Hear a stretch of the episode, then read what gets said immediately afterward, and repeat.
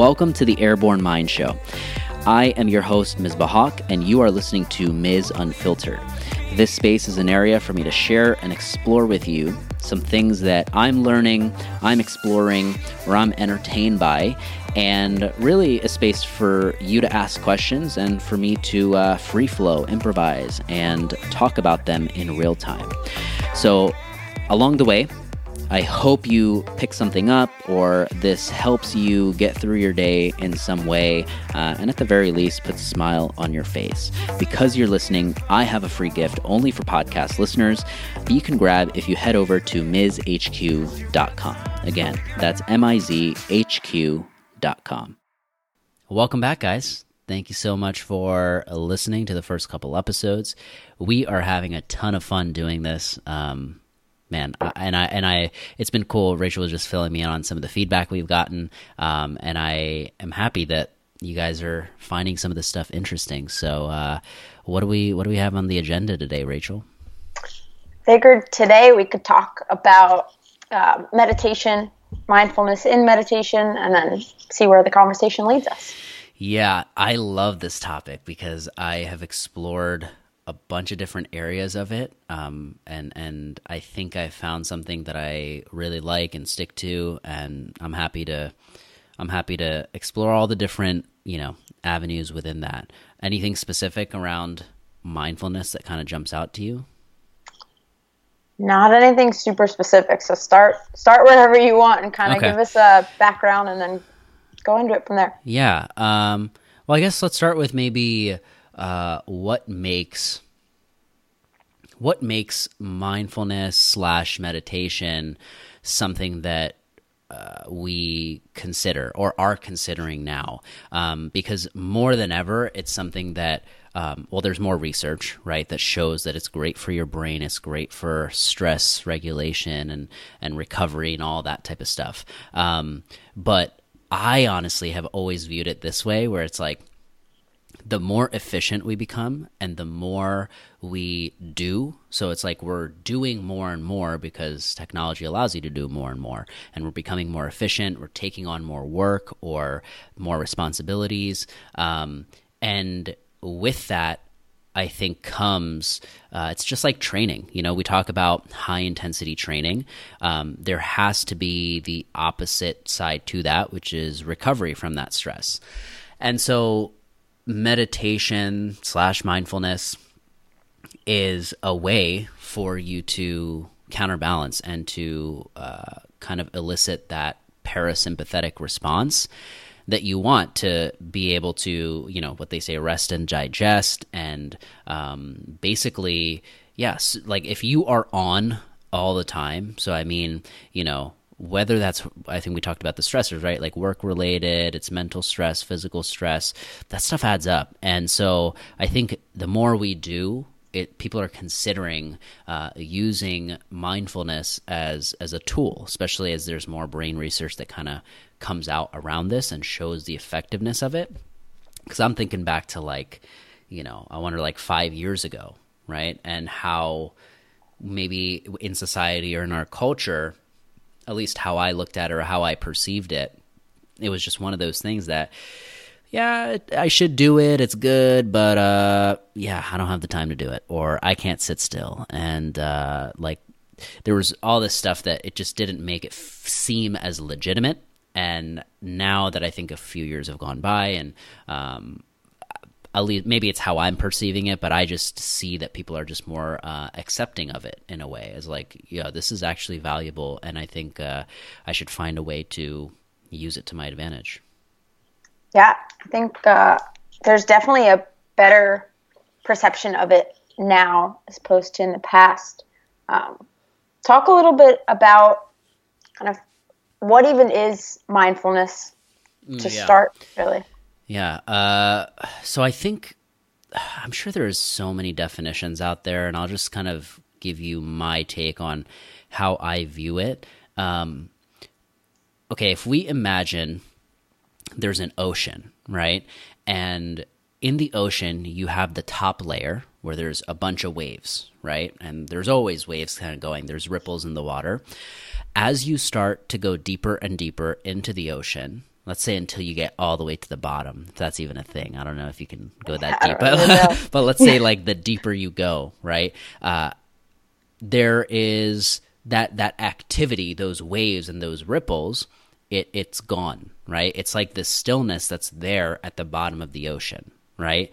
Um, that's kind of what you can look at uh, maybe your brain like in a way. It's like there's all these external worries and stressors and uh, inputs that we have throughout the day that is like the surface of the ocean, right? It's just waves. It's a lot of noise, uh, and the the more you can kind of clear, I guess, some of that out, and basically the deeper you go into the ocean, there's a bit of stillness there. There's some uh, clarity. There's some, you know, I just imagine as I'm talking about this, like Finding Nemo or or some movie movie like that, right? Where you you think about how deep they are in the ocean and how they're it just looks so peaceful, right? There's no nothing too crazy going on. I mean, I'm sure there's sharks and all that type of stuff there, right? But it's Yeah. like in terms of the activity, it's so serene in a way. And so I feel like within all of us we have that we have that inside of us right? We have that ability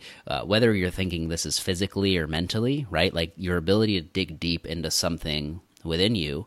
And i i personally think that for me it's harder to access that part of myself if there is a lot of that external noise and activity that's going on which is like the ripples in the ocean right? So if you can clear that and you can get yourself to access that really deep part of the ocean. It's very interesting i think the effects that it can have on a, a lot of different things. I mean i've i've observed like energy levels uh, empathy right and how empathic you can be towards other people uh, how you react to certain situations your mood um, all sorts of stuff like that. So that's how i view mindfulness and meditation it's like it's being able to use it as a way to like access more of your true self you know? And i don't know if other people look at it that way but for me it's it's always been about that. It's like okay there there's a lot of uh internal like you know knowledge or wisdom or the next right step intuition. Let's call it intuition right uh, in order to be able to act on intuition which is important for me and to access it it's like you got to clear all the noise. Um, and so yeah that that that's how i view you know using mindfulness and meditation. I guess if you get into like what is mindfulness um, like there's a there's a million different techniques right? There's a there's a bunch of different techniques on how you can meditate and how you can access uh, what we're talking about here right? That that stillness that that silence um, that relief. Um, but at its essence it's like okay well, what are we doing this for? You know and I, I think everybody has a different answer to that. But for me that is what it comes back to is like if I am writing program design or I'm performing on stage or I'm having a conversation with you or somebody else in front of me, like how do you quote unquote be present, right? And give like give your 100% self in this interaction or in this activity. Well, it, it a lot of times it's clearing all all those external things so you can kind of just focus, right? So, I don't know. That that's kind of what comes to mind for me. Gotcha. And then when you're talking about meditation, there's a lot of different ways you can meditate, right? Uh, what do you think is the the best way or the easiest way for someone to kind of become present while they're meditating and different styles of meditation? Um, there, I've experimented with uh, many different, you know, techniques. Like I think so. I, I started. I did Wim Hof. Right. I've done Wim Hof breathing for a little bit, uh, and well, let's let's categorize one form of meditation into uh, focusing on the breath, right? I think that's the most common one that people hear of is like, you know, you're just focusing on the inhale and the exhale and focusing on breathing. And over time, that like that is your focal point. That becomes the focal point for you to kind of uh, anchor yourself on. And then everything else around that is like um, it's like those waves, right? They're just coming and going, and, and there's going to be thoughts. There's going to be a lot of noise and all of that. So that's one technique. The other, um, and the one that I've most recently have been doing um, most consistently, and actually like, you know, went out uh, and did like a the whole you know seminar type of thing with it is a transcendental meditation, and that is focused on using a mantra, which a mantra is basically a sound, right? And uh, instead of the breath, the sound is what is the anchor in that instance.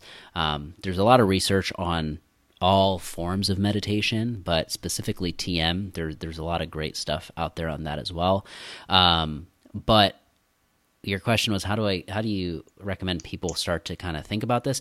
Uh, for me personally, I think that uh, what made TM so effective for me was one, it's the practice, right? But when you go to that the you take the course or whatever, um, you are walked through basically how to meditate. And I thought about this for a second. I'm like, wait a second.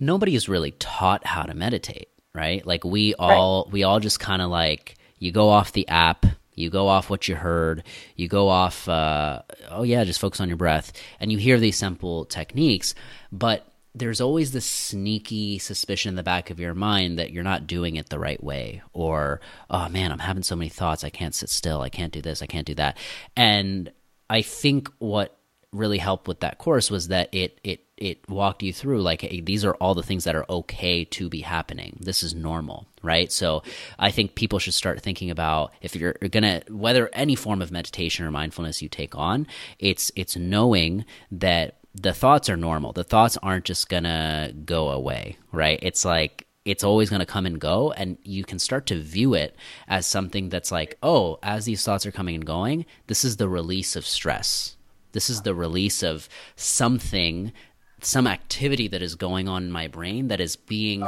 pushed out and there is space kind of being created in place of that so when you start to view it like that, you're like, oh, okay, wow, I'm having a million different thoughts right now. I had a crazy day, like there's a lot on my mind, um, a lot of lot of waves at the top of the ocean, right? Um, when you can kind of just take it for that, you can sit with it and be like, oh, I am doing this right. If I get sleepy, that's okay. That's my body's way of releasing stress, and that is me that that is a part of this right that's a part of this whole thing so um, it's starting to kind of acknowledge like hey, all these different parts are normal and okay. And from time to time, what you do experience is like, you know, sometimes you'll experience thoughts plus the breathing or the mantra, whatever is your focal point, at the same time, right? So you're focusing on your breathing, but at the same time, you're experiencing thoughts.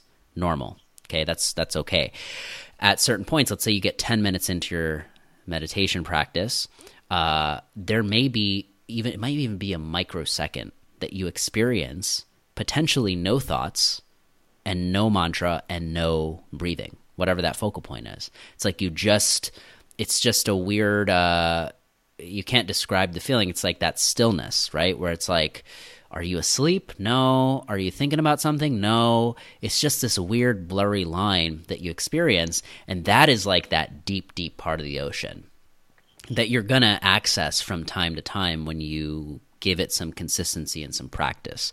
Um, you're not going to hit it every time, and you're not going to last there for all you know 20 minutes or whatever uh, but basically knowing that oh that's that's going to happen and that's totally okay and and when those thoughts happen or when i drift away and go down a rabbit hole of thought that's okay too when i catch myself i just come back to the mantra or the breath whatever i'm using um, and so i think the understanding of that all like being walked through that and being like, hey, did you feel this? Did you feel that? Um, this is okay and being able to ask questions around hey is this normal for me to you know be feeling or having all these thoughts or uh, whatever i think that that really kind of gives confidence and okay i can stick to this i can do this and then ultimately it's consistency within doing it that you really start to see uh, I don't know the effects here and there. I think you almost see it immediately if, if you are guided the right way in terms of day to day how you're feeling and whatnot. But uh, yeah, I think the more you stick with it over time, it's like the effects kind of compound. Gotcha. What do you think the biggest effects are as you kind of initially begin and then as you continue to stick with it? Uh, for me, I think energy and the joy of doing. So it's like uh, we all have stuff we have to do, right? It's like you have to do it because whatever. It's like it might not be the most enjoyable part of your day, but we all have to do laundry and cook and do all these different things, a million different things throughout the day. And you might have things to do related to your work that you don't want to do. Um, whatever it might be, what what would it feel like if you actually were able to experience some joy in just the doing, like just the process of it all, right? Instead of the dread. And I don't know, I, I, experienced that dread. I used to experience that dread feeling a lot more, I think.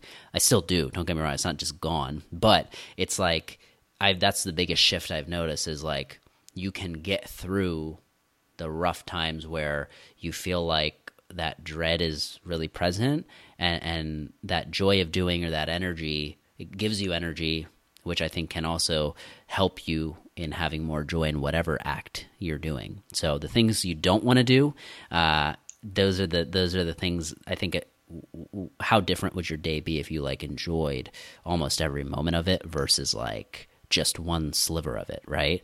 Um, i think in terms of like opt- optimization of your day or your quality of life, which I think for a lot of people, that's why we do fitness, right? Is to improve our overall quality of life. Well, this is very related. This is just another tool that you're using for your brain to be able to do it. So, um, yeah, that's kind of what comes to mind. Gotcha. Thank you for sharing your thoughts yeah, uh, we are at our cap. We're trying to really stick to this fifteen-ish uh, minute time frame. So, uh, any follow-up questions on this? Feel free to let us know. This is a really big topic, so I'm sure we'll come back to it at some point. But uh, thanks for listening, guys. Thank you so much for listening. I appreciate you lending me your ears. Before you head out, I wanted to share a free gift with you. It's only available for podcast listeners at mizhq.com. Again, that's M I Z H Q.com. So go ahead and grab that. If you want to support the show, the best compliment that you can give is by leaving a review with your thoughts. You have no idea how much that helps, and I always love hearing from you guys. So, once again, thank you again for tuning in. Until next time.